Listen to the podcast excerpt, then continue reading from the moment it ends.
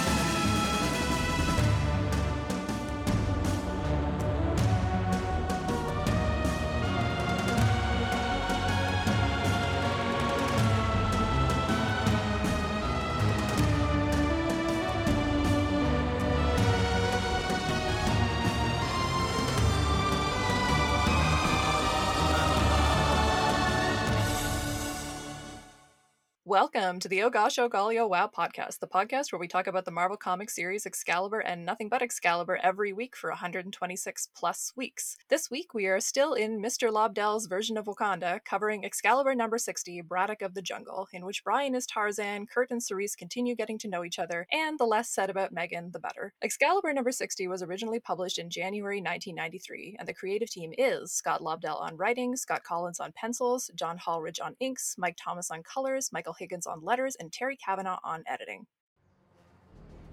Stay alert, boys!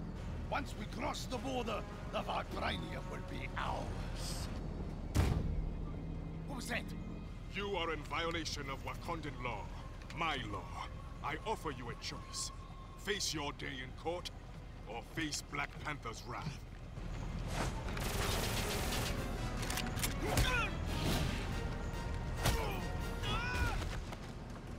Chosen poorly.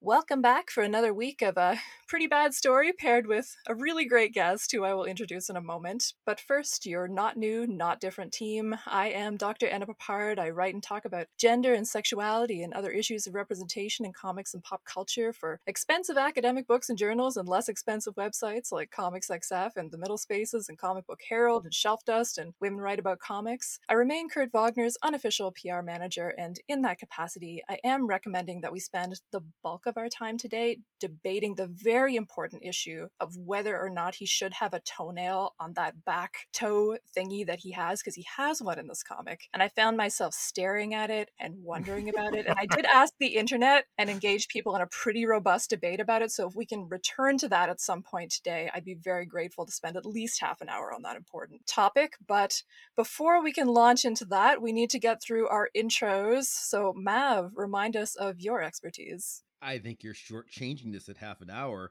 I mean, this is an hour show. We can do 59 minutes on this easily because that will be so much better than. Well, that's not true because I, I did want to. Um, you want to talk know, about Tarzan? time- Tarzan and George of the Jungle, two of my favorite things that are, you know, not this, and and and the long history of what Tarzan is, and yeah, and and, and you know George of the Jungle is, and and Tarzan the Disney thing, and how Tarzan is not the story people think it is. And you know, if we have to talk about this comic, you know, I'll try to fit it in. But um, but be- beyond that, hi, my name is Christopher Maverick, but you can call me Mav. I'm the host of this show and another show called Vox Popcast, where I talk about comics and pop culture and the internet and stuff like that. I teach at like three different universities, but it's summer vacation, so yes, technically right now I'm unemployed, which is kind of good and bad and nice and not, and, you know, that, that's my life in a nutshell.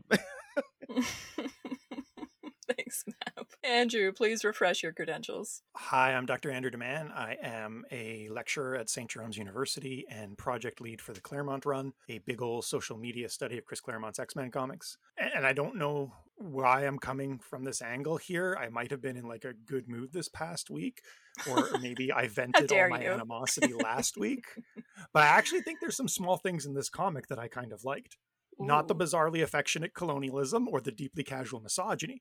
They're still here and unbelievably rough. But since I've spent like most of our Lobdell episodes just absolutely dogpiling a poor young writer, I found a few little bits of writing here and there that I actually think are worth talking about as, I don't know, not bad. I'm happy to entertain your optimism, Andrew. I think he's mm. lying because I don't think there's any writing in this book at all. So like I'm really looking forward to hearing this. I'm gonna try. All right, our team is joined I've this seen week. writing before, sir. Our team is joined this week by an absolutely amazing guest who we are utterly lucky and thrilled to have with us. The pod is enthusiastic to welcome Dr. Deborah Elizabeth Whaley. Welcome, Deborah. Uh, thank you so much for having me. It's it's great to be here, and uh, I'm looking forward to our conversation. We're definitely looking forward to chatting with you, and I'll tell our listeners a little bit more about you. Dr. Deborah Elizabeth Whaley is an artist, curator, writer, poet, and professor at the University of Iowa. Her research and teaching focuses on American literature, history and culture, Black cultural studies, the digital humanities, popular culture, and the visual arts. Her critically acclaimed book, Black Women in Sequence Re-inking Comics, Graphic Novels, and Anime, explores graphic novel production and comic book fandom, looking in particular at African, African American, and multi ethnic women as deployed in television, film, animation, gaming, and print representations of comic book and graphic novel characters. I know all of us today are big fans of the book, and I want to talk to you about it a little bit. But let's start with some of the fun personal stuff. We like to do comics origin stories at the beginning of the podcast, and I'm always curious to hear about that, and I'm definitely curious to hear about yours. So, Deborah, when did you first discover comics, and when did you first fall in love with comics? My first entry into comics came from the newspaper. I think, uh, like a lot of folks, I would read the, you know, what we call the funnies in the newspapers that my parents um, discarded. But for me, I was, you know, I was interested in the narrative, but I was mostly interested in the art. And Yeah. so when I first started um, looking at reading and being enthralled by comics, it was really to see if I could replicate the art in the comics. And so I started doing that with the uh, newspaper comics. And then, you know, eventually, again, like a, a lot of young people moved to comic books, not on my own, just things that uh, my siblings, you know, were reading and passed down. And so then I would pick up theirs and and read it and again also just enthralled by the art and drawing the characters within the pages What were some of your early favorites, like either in the world of comic strips or comic books? That's a good question so um in comic strips i would say like a lot of people peanuts Doonesbury. I really liked the comic strip Cathy, and I would draw her a lot and make my own uh, scenarios. Jumpstart. So for comic books, mostly superhero comics, right? So some of the major players, you know, Batman, and uh, you know, I know this is a, we focus on Marvel here, but, uh, but Spider-Man too, uh, and some other great titles. And I'm really excited to talk about the issue we're going to talk about today, as well as other uh, things. But I, I just wanted to say, insofar as how I came to comics, I didn't see or read really any black characters. I didn't really see them uh, in the comics that I ended up picking up. And insofar as comic strips are concerned, I think the only black characters that I read in comics uh, came from the comic strip Jumpstart. Well, maybe that's a good segue to talking about your book and sort of the genesis of that. So I mentioned it already, your book Black Women in Sequence. So yeah, tell us a little bit about the origins of that book. Like what made you want to do that book in the way that you did it? So there were several things that led me to write what started as an article, um, Yeah. ended up becoming, you know, I ended up writing a book. So one of those things was just the need to have a book in the world that not only talked about Black characters and Blackness, but talked about gender and very specifically talked about Black women characters. And I began the project as an article, as I just said, and I was writing a, an article on the character Catwoman. The Halle Berry film had uh, just come out, you know, her Oh, rendition yeah. of Catwoman. And like many, you know, my age, I'm in my early 50s. I loved watching Eartha Kitt as Catwoman, reruns of, of Batman that I would see in the 1970s. And so when that Catwoman film came out, I thought to myself, well, you know, maybe I should uh, think about the relationship between this new iteration and the Batman television show, as well as the graphic novel that I had ended up uh, getting into the the Catwoman um, graphic novel, especially done by Ed Brubaker. And so I just wanted to connect all the dots between those different forms of media. And as I began researching for the article, I found that there really wasn't a lot written on Black women characters in comics. And so as I did the research, I kept delving more and more into the archive as well as building my own archive. And it led me to wonderful artists, wonderful titles that I had not heard of. And so eventually, you know, so it started as an article on Catwoman. Then I thought, well, maybe I'll also write an article on Jackie Ormes, a big fan yes, of her work. Yes. Um, of course, many, um, you know, who will be listening to this podcast know Ormes. She's cited as one of the most early Black female cartoonists who worked in 30s, 40s, and 50s. And so I started writing an article on her. And then I started meeting a lot of amazing Black women artists that had similar interests to me that got into art by, you know, drawing comics. And I began talking to them about their work, especially Black women artists who are in and affiliated with the Ormes Society, which is a critical mass of Black women in comics. And of course, they've taken Jackie Ormes' name yeah. to, you know, signify the history of uh, Black women artists in the field. Comics, I began talking to those women. And, uh, you know, at that point, thought, well, there's definitely a, a deficit. Uh, there's definitely room here to research more and write more. And I just began to continue to do the research, and it ended up becoming a, a book, chapter chapter by chapter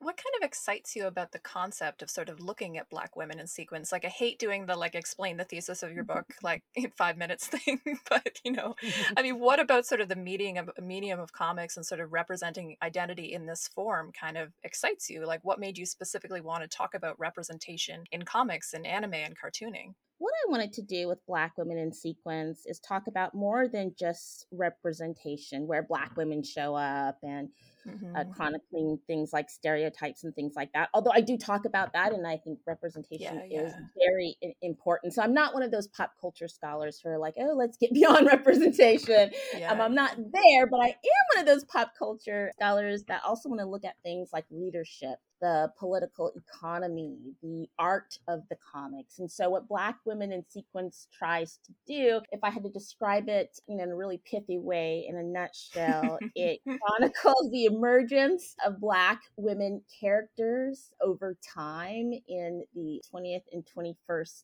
century. It aims to think about the ways in which artists and writers use Black women characters to remark upon history, civil rights, social relations, a lot of things going on in the world. And, you know, the, the title is Black Women in Sequence. So I also wanted to think about Black women characters in the wide world of sequential art. So yeah. comics, comic strips, graphic novels, uh, I talk about gaming and television and film. And so I wanted to do a wide multimedia type of analysis that would consider the narrative and consider the visual and to think about how those things work together, which I describe in the book as the cognitive aspect of comics, right? So you're reading a narrative and looking at the visual simultaneously, which uh, ends up becoming a different type of reading and viewing practice that I think is mostly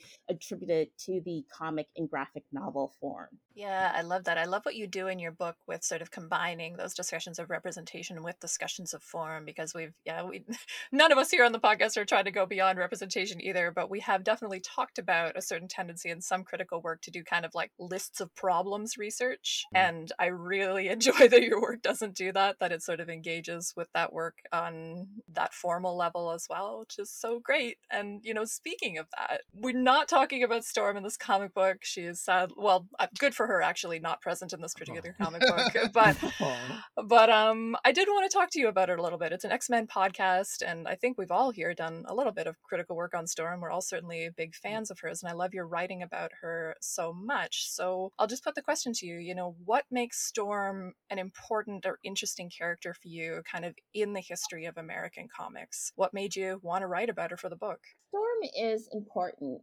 because she stands out as uh, one of the most early Black female characters in comics. And Storm for me is interesting because she's not just a character that shows up in these titles, she has um, many roles that she plays. I like her origin story. You know, one of the things I write about in the book is that there are both erroneous but also productive ways in which her story was told in terms of of ethnicity and heritage. Um, but I also like Storm because she is a leader. And so my discussion of Storm in the book wanted to do more than what I had read, insofar as a lot of what I was reading about the character focused on stereotypes, uh, representation, didn't really see Storm as important, other than the fact that she's one of the most early characters. Um, a lot of people consider Storm a sidekick or underdeveloped. And what I found looking across again a, a wide amount of media, most obviously her representation in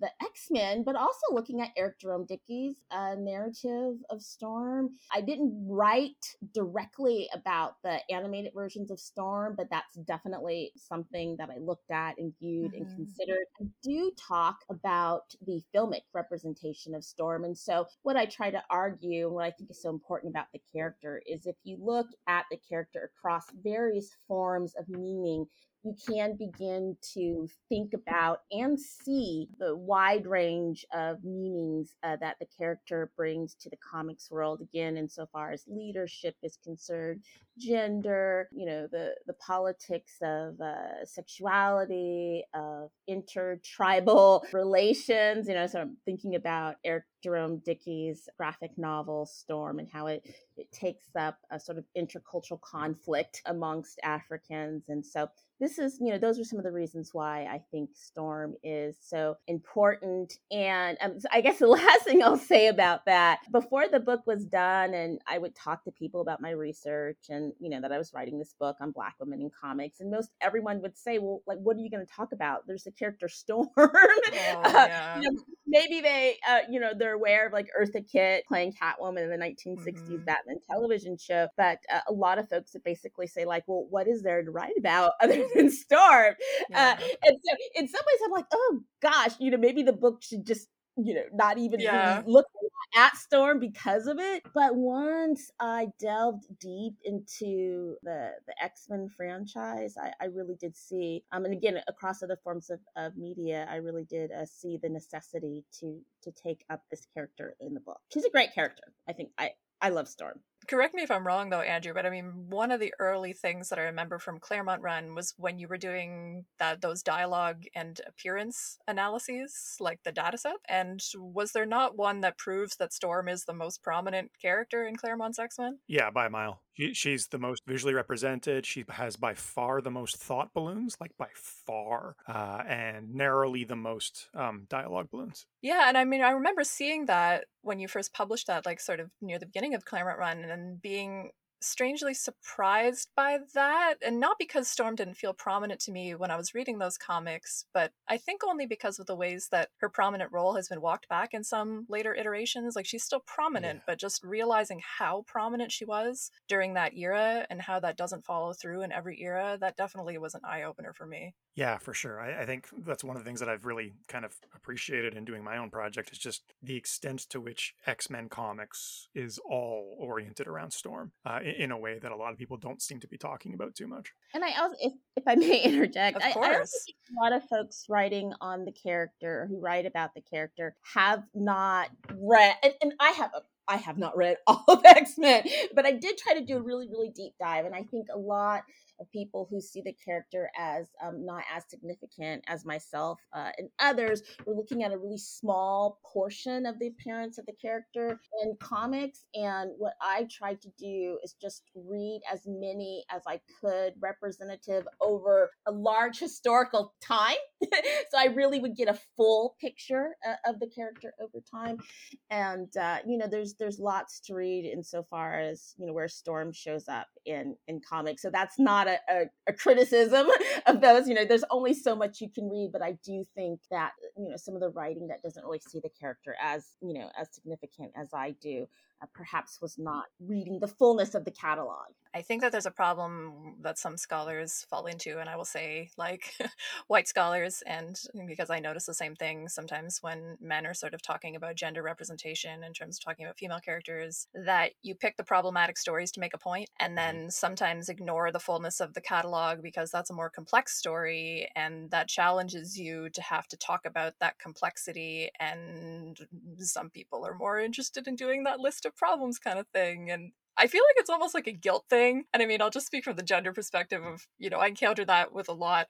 You know, there's so many men doing wonderful research on comics. I podcast with two of them every single week. This is like a hashtag not all men. but like, but, like, but at the same time, you know, I do encounter that, like almost like people are speaking kind of from a guilt and they do just want to work through the problems, but then they miss the positivity and they miss the complexity. And um, I see that with a lot of scholarship about race in comics as well. And again, another reason why I appreciate when people are doing such fabulous work on the subject. We're not going to do that today.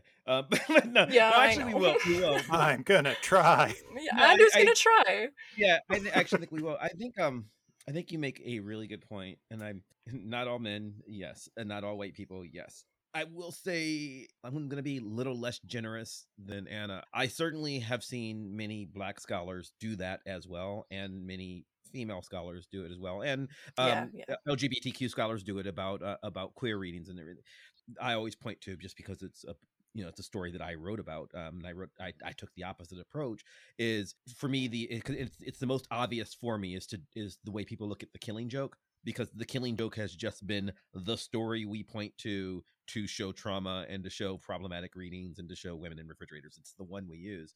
And no one talks about anything else about that story anymore. I tried to. I, I talked about the, you know, the love story between Batman and Joker, but also it's the only thing anybody ever talks about with Barbara Gordon. She's a character who's been around for 50, mm, 60 years now. You know, so like there there are there's a wealth of stories that you can do. I think it's guilt, but I think it's also the people who are writing these things they you know you want to care you want to point at the problematic thing because you want it to be better and nuance is hard right? Like it's really hard to say oh well you know there is some something to be said for this horribly racist story that we're about to talk about today um, and there is there, I mean, there are there are uh, i'm trying to be fair to this story i mean i, I dunk on Dell because you know it's kind of fun but on the other hand i um i also i teach tarzan on purpose in class and i don't just teach that book in my intro to lit classes in order to have a weird problematic racist book there are a lot of things that you can try to see that he's trying to do with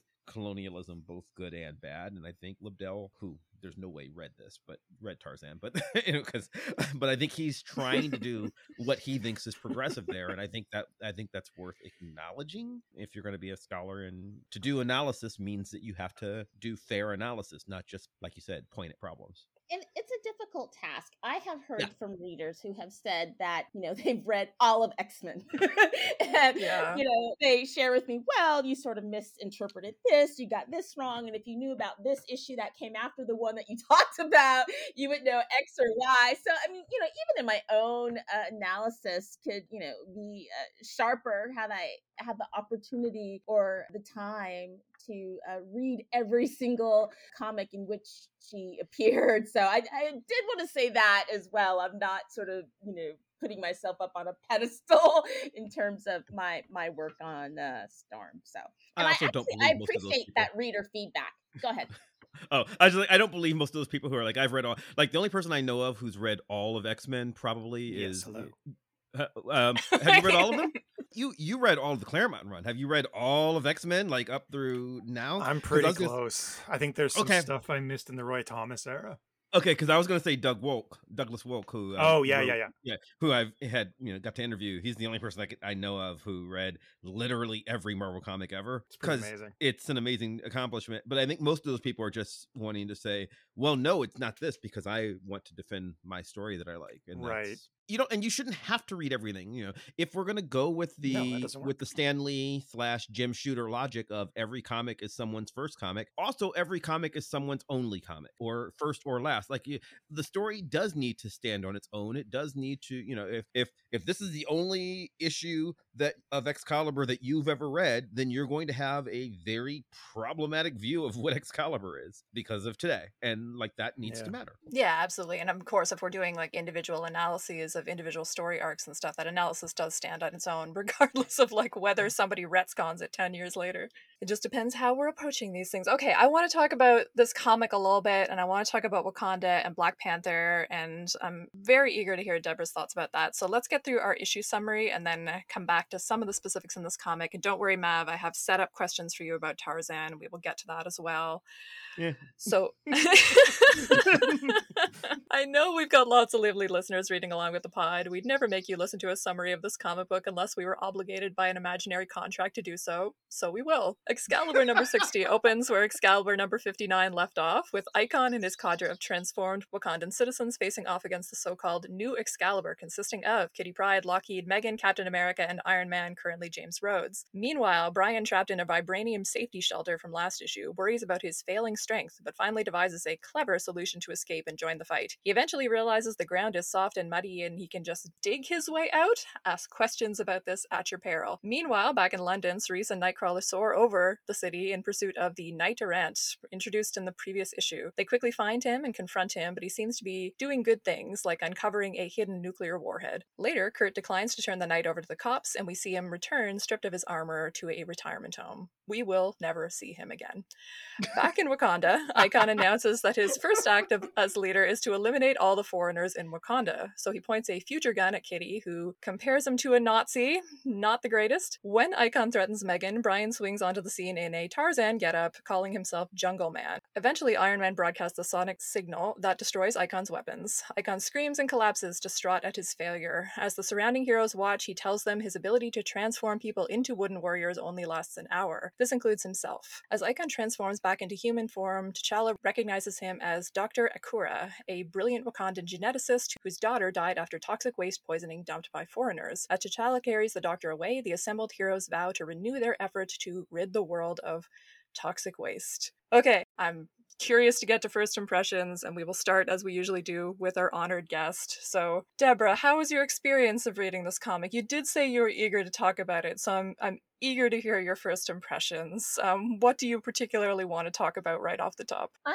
eager to talk about it because, you know, earlier I was talking about the optic cognitive aspect of comics, and I'm eager to talk about it because when I was reading it, I was interpreting the narrative, reading the narrative, but also thinking about the visual, thinking about the coloring and the lines and the way that the frames are done. I'm thinking about, and I was uh, making sense of the advertisements throughout the comic book.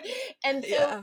thinking about it as a material object in everything in it and why it adds for this or that in this specific comic, right? And then just looking at it in its totality. And insofar as the art is concerned, it's definitely a, a visualization that you would see a lot, you know, in this historical moment of that era. But I think there's great things about the visual aspect of it in terms of the way at least characters of African descent are drawn in contemporary times. It looks a, a lot better than it, you know, did in yesteryear in the, the 90s and before. And, you know, b- before this podcast, we exchanged a few messages and I, I was sort of, um, I don't say I was set up for, but I, I was expecting like the worst.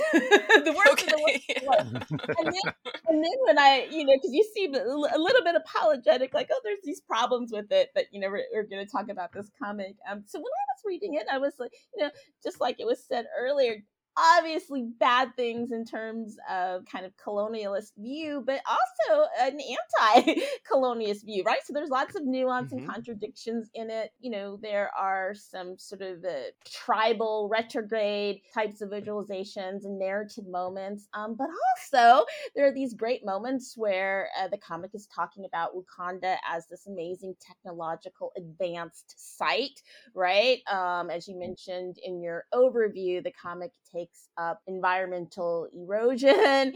There's absolutely some troubling gender politics uh, in the Yeah. comic, but I think we can also think about and through the ways in which the Black Panther represents Black masculinity in very important ways, right? So it's not sort of this uh, brute and brawn of a kind of like a Luke Cage type of yesteryear representation where Black men and Black male superhero characters were really drawn and thought of in terms of their physical uh, physicality only, right? So with the Black Panther, you get the intellectual aspects of the character uh, and and most obviously like most superhero characters you also get you know the the aspect of the character that is able to execute you know amazing missions because of their learned agility and powers etc but i think there's a lot going on in this comic and uh, yes I, i'm just looking forward to even you know delving more deep into it. But that's just my you know general take on it Okay, okay. Yeah, and I mean, we can point out that Rhodey is the one who comes up with the solution to this whole problem, who is the current Iron Man in this comic, which sort of fits Mhm. what you're saying about a potential moment of complexity because we don't actually see Rhodey doing a lot of physical fighting here. He comes up with a technological solution to this problem, which, you know, seems like a deliberate storytelling choice. I will give it that. Um, let's do some other first impressions. I'll come to Mav first, I think, because I am interested in Andrews, but I'll I'll give you a chance to sound off first, Mav. How are how are you feeling about this issue in particular?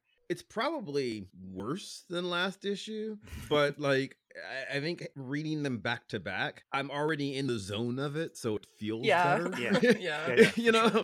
there are some things like I you said you Rhodey, who is the current Iron Man and is a black person, is the one who solves the problem. I don't think that when Lobdell wrote the book, he knew Rhodey was actually yeah. Iron Man. I mean, there's no nothing comes of it. There's a uh, acknowledgement last issue that it's not him, but the storyline doesn't fit into where the Iron Man storyline of Rhodey is. I know because I went and read it, which meant that Lobdell didn't go and ask anybody, which has happened before. Like he was not big on editorial control or continuity at this point. There's no reason for it to be there.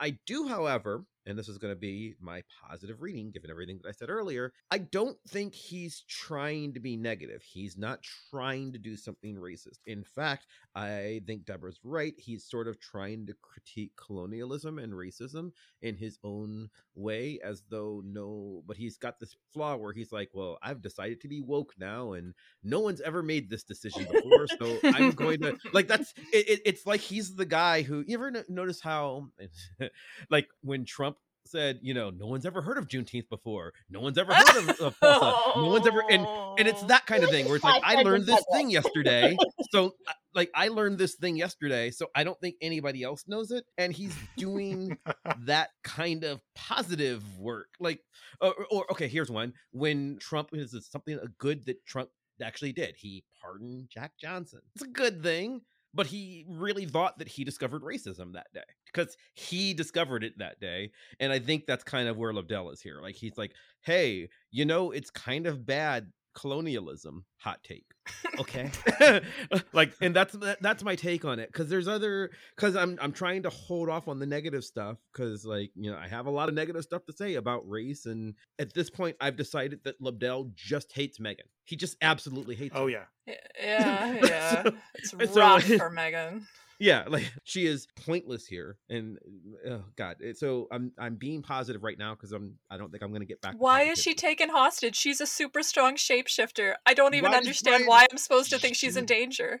she can fucking fly brian know, rescued her by, by, by swinging and catching her in a Oh. vine she can mm. fly and by the way she flies so well that she can't fall on accident i know because it happened with kurt like literally you know in issue three you know where kurt's like i'll catch her no you can't because she can fly it's a thing she mm-hmm. does so that's my- all right i was trying to be positive but you brought it Yeah. up so.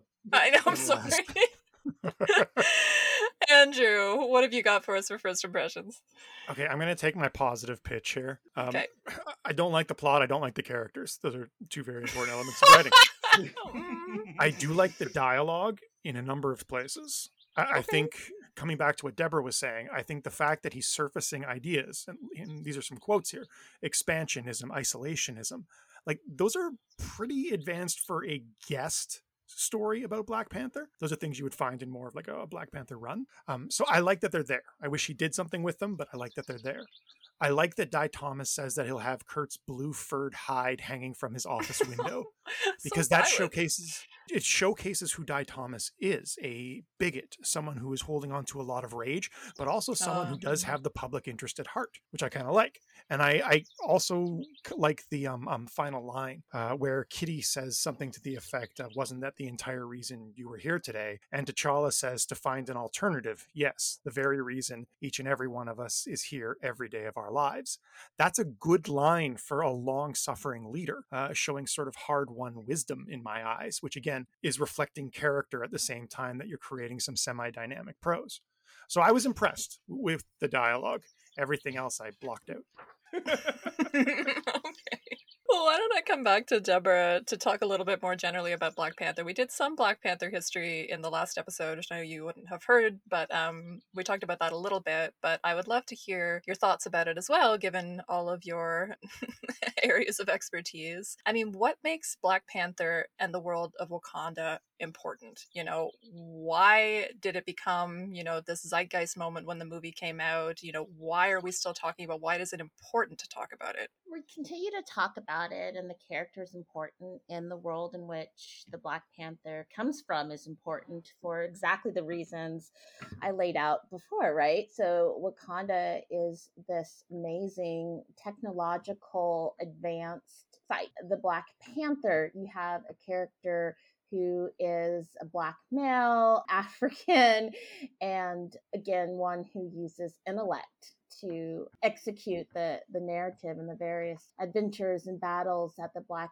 Panther is involved in. And so it really stands out in terms of the character in the world in which Black Panther comes from as a unique representation. I mean, well, unique, but also I, many have made the argument, and I would agree as well, in some iterations you did see sort of more of the same right insofar as representation of people of african descent in comics but the character has certainly transformed in my eyes for the better over time. And insofar as so you know this just sort of thinking about the the print versions but insofar as the the film is concerned which you sort of reference it created even more excitement about the character and even those who weren't knowledgeable about the black panther other than the fact that the black panther existed right? So folks who hadn't necessarily read the comics the film really opened up character in this world of of wakanda to a new audience. And you know i've argued elsewhere um and uh,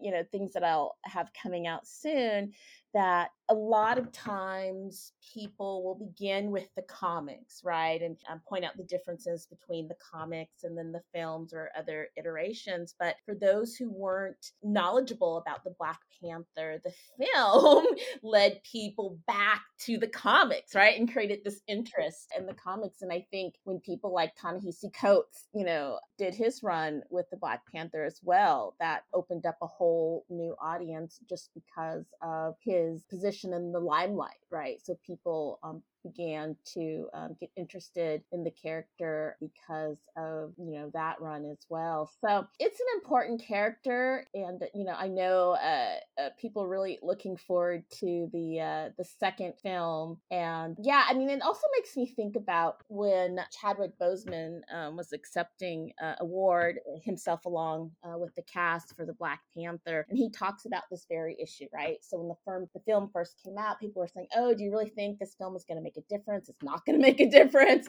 You know, it's just a film." And one of the things that he did, getting getting back to our discussion about representation, is to talk about what it meant for that ensemble of actors, you know, to be on set every day working together, the weight that was on them to execute this film, what it meant to have Ryan Coogler on board to tell this story. But one of the last things he said is, you know, was the film Black Panther important? I know that you can't say Black Panther without saying Black Panther 2 coming out soon, right? And so, yeah, I just wanted to end with that. Yeah, I mean, anytime I think about that film, I just I do think about just what a zeitgeist moment it was and how it filtered into so many different aspects of culture. Like this is dumb, but I always remember like at the NBA All-Star game that year, Victor Oladipo did a Black Panther dunk with the mask on, which he like failed at the dunk because he couldn't see through the mask, which was bad. and then like, you know, Chadwick Boseman was there, you know, to like participate in it and stuff. And you just think about it was sort of every aspect of culture, you know, when it came out. And yeah, I don't know. I mean, it was the most exciting excited I've been about a superhero movie for for a while. We already talked about it a bit last week, but like maybe we'll veer into the discussion of sort of jungle genre tropes, and we could talk about how Black Panther relates to that, and get you talking about some of the Tarzan stuff, Mav. So I'll let you take it away. You know, how is this comic book interacting with the Tarzan mythos, let's call it. And I mean, we can talk more generally too about how that relates yeah. to the world of Black Panther, which, you know, we talked a little bit in the last episode, that being yeah. an attempted subversion of some of those things. So, what does it mean to have kind of this figure of white Tarzan come back into the space of Wakanda? Some of this, I think, is sort of unintentional on Lobdell's part, which also kind of makes it almost better, even. I want to qualify this with the fact that um, I said I teach I, I teach Tarzan. I teach the book Tarzan. This is rare. I've read Tarzan a dozen times, maybe a couple dozen times because I teach it. Most people have never read Tarzan. You've probably seen the movie Tarzan, the Disney movie. You've you've maybe seen like, you know, the movies, the black and white movies that are old. If you've never actually read the book Tarzan, it is very much about colonialism and race obviously it's going to be a point to it, but it is way more about race than you think it is the story of Tarzan is this white baby gets dropped in the jungle, and because he's white, he naturally ra- learns to become king because he's white. That's it. That's what the story's about. He is naturally, evolutionarily more gifted than everybody else. It's just about eugenics. That's the story of Tarzan. And the thing that you think of when you see Tarzan, the me Tarzan, you Jane, that's not in the book. Tarzan is very, very highly intelligent in the book, speaks perfect French and English because he taught himself by finding random books. Like he is unbelievably smart. They added mm-hmm. that in the movie, and it just sort of became part of our cultural zeitgeist of what Tarzan is the whole dumbness of him. He's murderous. It, it's a very different story. Now, why this matters? It matters because much of the idea of Tarzan that we have, the guy in the loincloth, that's all from movies. And in the books, he's naked. He's just naked all the time. In the movies, we, you know, because we didn't want to have, you know, him swinging around with his junk hanging out, they put a loincloth on him. They gave him the me Tarzan, you Jane thing. They changed a lot of stuff. And that's our idea of Tarzan. And that's what Brian is trying to do in this this book. He is becoming this jungle character, the jungle character that is also what we think of in you said comics like there's a jungle there's a jungle boy and a jungle girl trope that becomes your Ka-Zar, your Sheena, your Shanna, um, Rima the jungle girl. There's a there's a lot of this that happens that all comes out of Tar- Tarzan, but in those original books, again, Rima, Tarzan, She, which is another one, they're all very, very smart. It changes, right? So Brian is appropriating this cultural ideal that was never parts of the book. And I also think, and I keep, I've read this through several times to figure this out. I think that Brian was supposed to be more covered in mud for the entire rest of the book. Um, oh, I think Brian's God. supposed to look black and I oh, think oh, the colors just refuse to do it. I think it, because the story, he's blonde and white. Uh-huh. He digs his uh-huh. way through the mud. When he 1st comes out of the mm-hmm. mud, he's completely covered in mud. Oh, and, and he calls himself Captain Wakanda. Captain Wakanda. It, it, it, the next time you see him, he's not covered in mud anymore, but his hair's still black. I think he's supposed to look like a black guy, and, and I think Mike Thomas just had the good sense to look at this and go, "Nope, not going to do it," and decided to make him white like i think that's what happened because the story reads like brian thinks he's disguised a lot better than he is as opposed to just this guy who's dirty.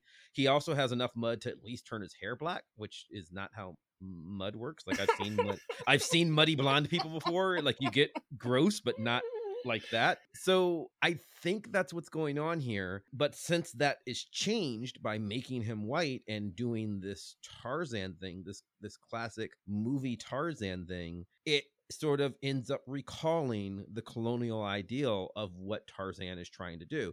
Tarzan, as a book, is trying to make the argument that if we allow the white man to come in and take over, we will gift colonialism on the natives. We will gift colonialism on the apes. They will be better for it because because they need his his guidance. That's what the book's actually about. Everything is better because Tarzan's around. And I think that's what Lobdell is trying to do here with Brian, if only subconsciously, because again, remember, if you read, and this is going to come up more and more as Lobdell writes more and more of these books, Lobdell likes Brian. He sees Brian as the hero. So he is presenting a world wherein Brian, who had to be left behind because he's too recognizable, digs his way through to save Megan, the love of his life, who apparently forgot she could fly or that she had any offensive powers because by the way when megan shows up she's only a victim here she does nothing she never throws a punch in the entire book she shapeshifted and came to help and by helping she gets in danger twice she never does anything in this entire fight none of the female characters do Kitty throws one punch. I know. I went through and counted. so, so like it is very much a you know we need to make Brian the hero so that he can go through and give his colonial message, the message that I said at the beginning when I said the good things. He does want things to be better. He, as he said in the last one, he's trying to bring technology to Wakanda, the most technologically nation on the planet, according to the book. But whatever, he is trying to do that. And I think this is Lobdell saying racism's wrong, bigotry is wrong. So we're going to fix it, but it's a, a, very limited worldview of fixing it, which is actually kind of appropriate for Brian. Yeah, I mean, I don't think it's out of character for Brian. No, not I at all. it's very in character, but uh, Yeah. but that's what's going on, and and I Mhm. think that linking that to the Tarzan, to the actual Tarzan mythos, again, that book that nobody reads unless you know you have to take my class.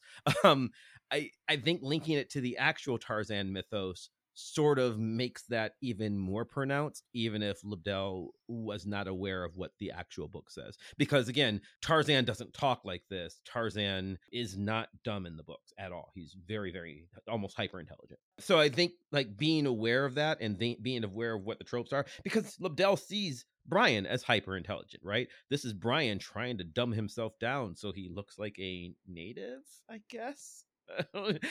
like it's so weird, but you know, whatever. And Jungle Man and Captain Wakanda. Captain the Captain Wakanda part really bothers me because I get that it's a throwaway joke, but like he says, out of respect, I will now be Captain Wakanda. Dude, you are a foreigner. I'm gonna be Captain Japan. Cause I say so? That's not how that works. you know, it's weird. It's weird. It's very weird. Yeah, I'm definitely thinking a lot more about your assertion that he was meant to be black in it, and it is making a lot more sense in terms of because why would this random white guy just be here? Yeah. And that wouldn't make any sense. it doesn't the story doesn't make sense uh, uh i mean i think that's what's supposed to happen i think he's supposed to be covered in mud and therefore look brown which is Ugh. and and i'm and i'm pretty sure thomas just went no not going to do it no. And I, I think it was just the- just the colorist just ref, refused to do it. Because otherwise like i kept looking it i'm like well what that scene where he digs himself out of the mud is so intentional that i feel like that must have been what was supposed what they were going for. Because he's blonde on the cover and he's not in the book Well, can I come to you, Deborah, for that scene? So, the scene where Brian swings in and scoops up Megan, who is in the form of a black person, which is something that she has actually done before in the comics. And we did talk about, so when we talked about it previously, there was sort of an issue in which she was trying out different identities because she was in the proximity of different ethno-racial groups. And it was trying to do a thing, you know, talking about the fluidity of identity and different experiences of identity it wasn't perfect, but one of the questions we asked at that time was Is there any good way to do that with a shapeshifter that, you know, isn't problematic?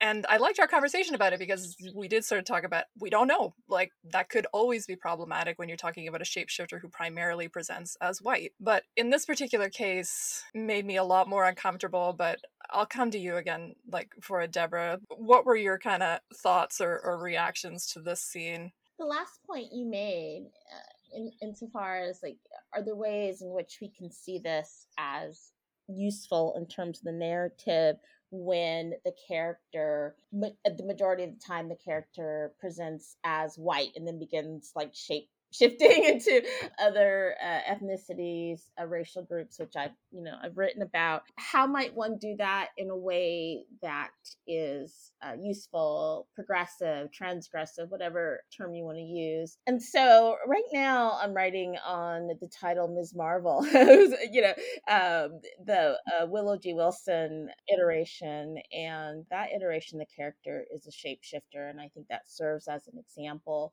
of um, how you can use that in um, the idea of the shapeshifter, the presence of the shapeshifter, in really provocative and useful ways. But I think what you're pointing to is, you know, there's the the the racial trouble, and then there's the gender trouble of that, you know, of that moment and that scene, and so I think it's a good example of what we've been talking about in this podcast, right? So for every moment wherein you see really you know useful narrative uh, representations of leadership and colonialism and intercultural conflict as well as intercultural conflict. You also have these moments where there's a, a turn to the sort of primitive aspects of certain characters and lesser advanced ways of thinking about gender and race and just the missteps of sometimes or the missteps of some authors you know writers and, and artists when they come in with good intentions to sort of have us think about racial ethnic issues um, but in its execution is still laden with problematic aspects. And you know as a whole that's what makes popular culture so interesting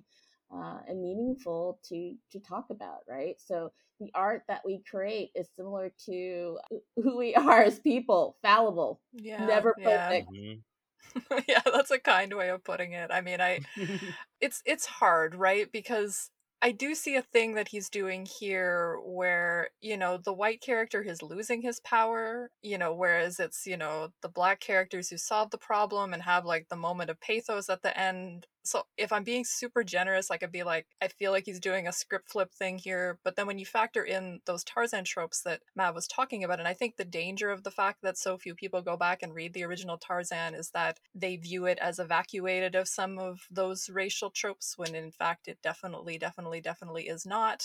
And emphasizing that those things are still there even when they're not directly discussed in some adaptations i think as matt was saying is really important. But just the thing that really got me about this brian and megan scene was the way that they were sort of role playing in a racist colonial fantasy in a romantic way because it's deeply romantic, right? He scoops her up and she smiles at him and uh, oh, I just really hated this moment. I it's one maybe my least favorite moment of the entire run of Excalibur up to this point. It just made yeah. me so deeply uncomfortable. And the other thing that I just wanted to flag was that when Megan shifts into this form, she loses her shorts. Like she's more sexualized in this form. No, I think she's she not wearing pants. Okay. I think she just took them off for the costume. I, it makes Lobdell hates Megan. Okay, mm-hmm. she he does not like her. Again, she's only here to be a victim. You wouldn't know from this issue if you didn't read last issue. You don't know that she's a white lady. And again, sure, there's a question is, is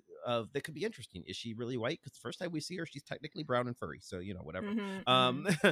but like it could be interesting. It's not interesting the way it's done. Um, she took off her pants in order. I think she took off her pants in order to look more pants? costumey and not look like, oh, well, I can't be Brian's assistant. I have to yeah, look like somebody else. This yeah. native woman.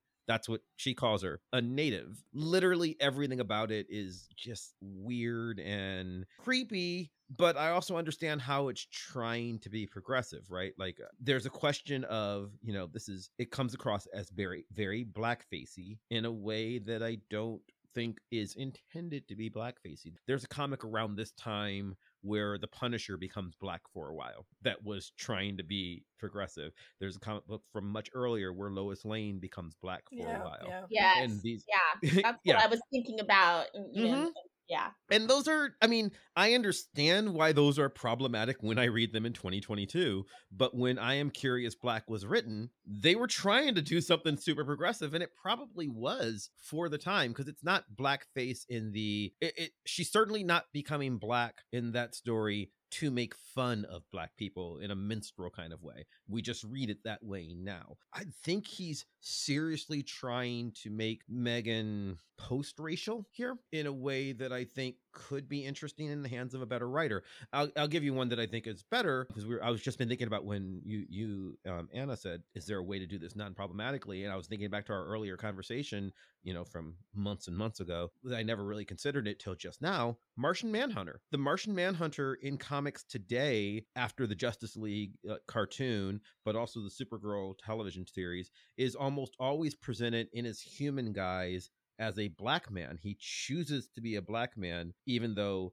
you know, his actual skin color is green and he's very much not humanoid, right? Like he's a different looking creature, but he cosplays as a black man and in his um in his normal human guise because that's the skin that he is most comfortable in, but it's not his real skin. It does not come across at least when written correctly, it does not come across as blackface the same way that, you know, this does in this comic, I guess is the best is the best example. It it it feels more respectful. Same power set, so I think it can be done. Yeah, well, I mean, the thing that I came back to about this being more problematic than when we talked about Excalibur's New York adventure where where she also does the racial shifting is that we had her being racist in the previous issue. Like we had her being like, Are the Wakandans Yeah. gonna like eat oh, me Oh, they're in a eat me, pot? Yeah. So when I think about that, she's clearly a huge racist as he's writing her and like clearly not accepting of other cultures and blah blah blah. So for her to adopt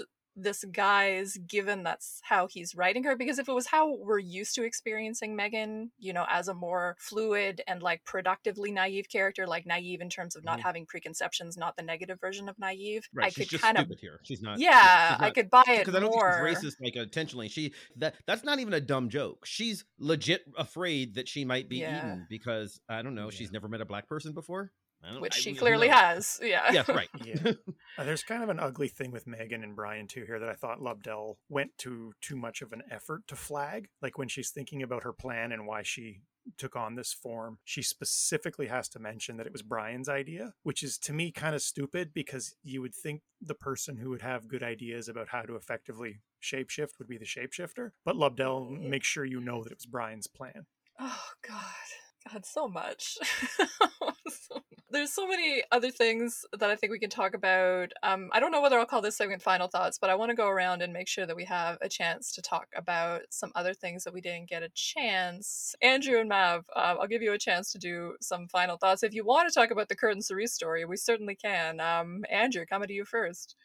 Okay, well, I think you're going to be disappointed because the, the angle I want to talk about is the Knight Errant. I Perfect. don't Go for hate it. the idea of a superhero coming into or super villain, whatever he is, coming into super villainy or superpowers or technological advent that makes him a super villain really late in life. I think that's Oh a really God, cool way to create contrast with the sort of youth movement of comics. And I- I, I think there's actually a lot of potential in terms of what that character could do, especially in terms of how a generational gap could be particularly dangerous when it comes to empowering someone to that degree. So yeah, I, I thought the Knight Errant had a lot of potential. I hated his design and I hated his power set and weird robo horse.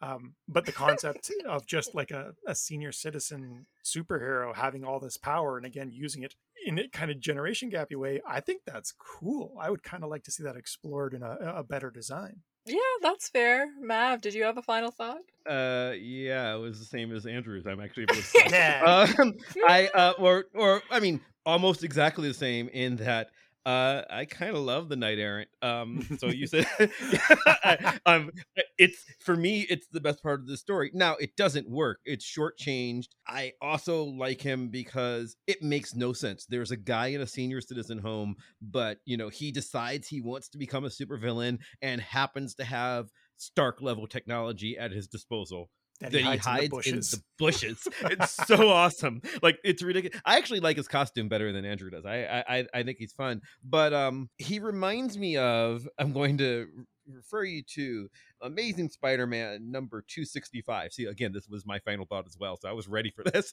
Um, Wow. Amazing Spider-Man number 265, the first appearance of Silver Sable, uh, which, you know, listeners of our pod will know that I am, you know, I am a, a fan of Silver Silver Sable, but it's also the first appearance of a character named the Black Fox, who is an old man criminal that like Silver Sable is just sort of after. He's just an old guy. He's a rival of the Black Cats because again, the Black Cat is a um is a sometimes supervillain, sometimes Spider-Man sidekick, girlfriend at, at this point in comics. And very, very similarly, the the interesting thing about it is that he's you know he's going off on this life of petty crime but he's like 75 80 years old and i love that character and nothing comes of him like uh, uh, much like much like this character in the Knight Errant like he's just basically forgotten about and nothing ever no one ever does anything with him again because you know how, how much can you really do with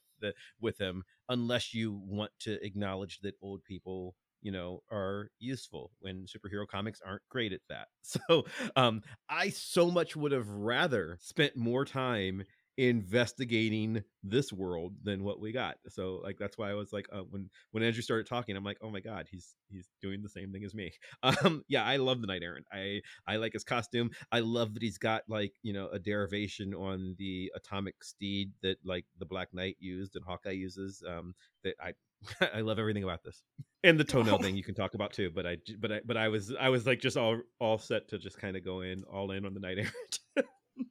yeah. No, I don't have much. I mean, I, I would like to like this Kurt and Cerise plot. I mean, they're going on a fun little buddy adventure with Kurt in a mm. tuxedo. I like that in theory, but it's just like it's I don't want to talk about it anymore because we've talked about Lobdell's problems writing women so much and we talked about it again on this podcast, but it's just like Cerise is just there to like ferry Kurt around. He just tells her to do stuff. And it's like, I don't she know. doesn't I really do know. stuff. She's just there. She's barely. I She's, know. She's just there so that Kurt can fly on her little like light beam. There is misogyny there there's i mean he he wants to the hero the scott lobdell hero is you know a tough man who can do everything that's why he likes brian i mean you pointed out that like Rhodey had the idea to but not really that was kitty's That one was Kitty, contribution yeah. kitty kitty Oh, actually has the idea that she shoots herself in the head then phases through so that iron man can analyze the power which is something that she just assumes he can do. I mean, it, it works out, but like none of it really makes sense. Which again, let's instead talk about the Knight Errant in Times Immoral. I mean, Immortal. I mean, uh, I love him so much. Yeah, well, I will just point out on the subject of, of Kurt's feet that it is a topic that inspired many different opinions when I tweeted about it, including what they say? people. Well, because his feet are different a lot of times. Like sometimes it's a toe, sometimes it's just sort of like a jab on I the back of his foot. And most think people of it as were, yeah, most people were anti nail on the back of the foot, but Mhm. several people were like he shouldn't have nails at all and one person was like he shouldn't have nails or fingernails and i don't know how they got to there from there but i was like x-men fans are wild. I mean they got they have opinions opinions and i love it i'm here for it I disagree that he shouldn't have fingernails. He absolutely he, he's got hair. He should have fingernails. Well it actually does that actually is interesting because it's like well if you perceive him as sort of like you like you know how everybody freaked out about that thing of like when sonic the hedgehog had teeth like in that Yeah. early footage from the sonic movie i Mhm. feel like it's maybe a little bit of that like if you perceive kurt as sort of an inhuman cartoony type character him having recognizable sort of human elements maybe freaks you out i don't know if that's what's going on i don't know Mhm. This belongs more on my other show where we've already talked about it. But since you just Mhm. brought it up, if you've not seen the Chip 'n Dale Rescue Rangers cartoon, please go see it. And I can't say why, other than it had something to do with what Anna just said, and I just I'm leaving it alone with that. Um, all is redeemed. My my plug for today: you owe it to yourself to go watch the Chip 'n Dale Rescue Rangers cartoon, even if you're not a fan of the series. Just go watch it. Trust me. Fair enough. I've heard good things. I'll come back to you, Deborah. Were there other things in this comic that you want to make sure that we talk about before we kind of move to our, our little final thoughts segment? We haven't even talked about the Nightcrawler story, but there's not a lot to it, so I don't even know what I want to say about it. But is there anything else from this comic, Deborah, that you want to particularly make sure that we have a chance to talk about? Anything else that you want to spotlight? Maybe as a summary, I'll just reiterate process of reading comics is sort of what I'm thinking about when I'm writing about this form and I'm analyzing this form, right? So I'm thinking about the reader and how they're processing the narrative, the visual, thinking about the comic book as a whole, things that I've already um, mentioned. And I think that's the great thing about the form is that there is so much to talk about, and the contradictions within the narrative that we're all pointing out allows us to talk about the problems in racial, ethnic, gender representation and, and sexuality, as well as the progressive aspects too, and the times where those things sort of intertwine. And so for every poor narrative execution, there's so much to talk about in terms of something that you don't want to replicate. So, you yeah. know, I, I, wouldn't want a world where all comics or all books or all anything has these sort of perfect cleanse representations and narratives that gets every single thing right. I wouldn't want that to happen, right? Because we learn so much from problematic aspects too, um, especially learning ways and thinking about ways to do better but also just getting back to you know the idea of the contradictions are always going to be present and that's not necessarily a bad thing because we can critique those aspects yeah, definitely. I, you know, there is this thing that you can come back to, and and you know, a number of you know my favorite books about representation in comics sort of highlight this. That superhero comics are narratives about power, right? And for good and bad, it's like a visualization of power, and they can be very useful for unpacking problematic tropes. But of course, as we've been talking about, even just because of the complexity of the comics form, you know, the fact that it's multimodal, the fact that it's highly subjective, it can be a useful place for unpacking those contradictions too. And I mean, you know, it's not that this comic is the best example of that. But I mean, we did go into this conversation being like, we hate this comic. It's the most racist thing ever. And we've actually found some points of nuance to talk about. So mm-hmm. that's not so bad. Um, oh, Andrew so Mava. No, no, no it, the comic so is really don't. bad. don't don't misunderstand. The comic is really bad. All right, I'm just going to briefly spotlight a little cute letter from the Swordstrokes letters page. So this letter is from Mika Shimoto. Dear Swordstrokes, Excalibur 55 was great, full of suspense, action, and more suspense, just as the cover says. Oh, and she put cover in quotation marks because this little dig on that unfinished cover there. Okay, now that I've calmed down, I can say this. I love to read Excalibur. Albert, the character that got me into the book was Nightcrawler. I first saw him in the X-Men and fell in love with the character. Kurt next to Wolverine Wolverine is my favorite Marvel character. I'm 13 years old, and I have but one friend who reads comics, and she's the one who got me into it, but she can't answer all of my questions. So, number one question Who is Amanda Sefton? And her number three question is Isn't Saturnine under the orders of Roma? And there's a mysterious number two question that is missing that the editor must have cut out and it's going to torture me. Anyway, so until Kurt becomes a kill freak with a psychotic sidekick named Bagpipe Bowser, make mine Marvel. Love to spotlight a Kurt letter by by the kids out there from 1993. I was not born to live a man's life, but to be the stuff of future memory. The fellowship was a brief beginning, a fair time that cannot be forgotten. And because it will not be forgotten, that fair time may come again. All right, I think we will wrap things up there. Deborah, I cannot thank you enough for helping us survive and have a productive conversation about this comic book. Truly, we are so eternally grateful. Before we go, we have to remind our lovely listeners of your awesome exploits. If you would like people to find you online, where can they find you, and what work of yours should they be rushing to check out? Again, thanks so much for having me. It was such a pleasure. Uh, so, and I appreciate you mentioning my book, uh, Black Women in Sequence. I'm uh, hoping that it will go into a second edition, and I'm still writing on the topic and hoping to add some chapters to that second uh, edition. Ooh. Yeah, I am. Uh, I just finished an, an article on uh, the representation of Black women characters in DC, looking particularly at television and the influx of televisual representations that we've seen over the past six years. So I'm excited for that to come out, and that will be published in a book on Black television, edited by Beretta Smith, the great Beretta Smith Shomade. And uh, as I mentioned earlier, I am writing on Ms. Marvel, wrapping up an article on uh, that character and thinking about Afrofuturism as well as Muslim futurisms and adolescent characters and all the brilliant things that I think the title Ms. Marvel is doing. So that's something to look out for. And uh, yeah.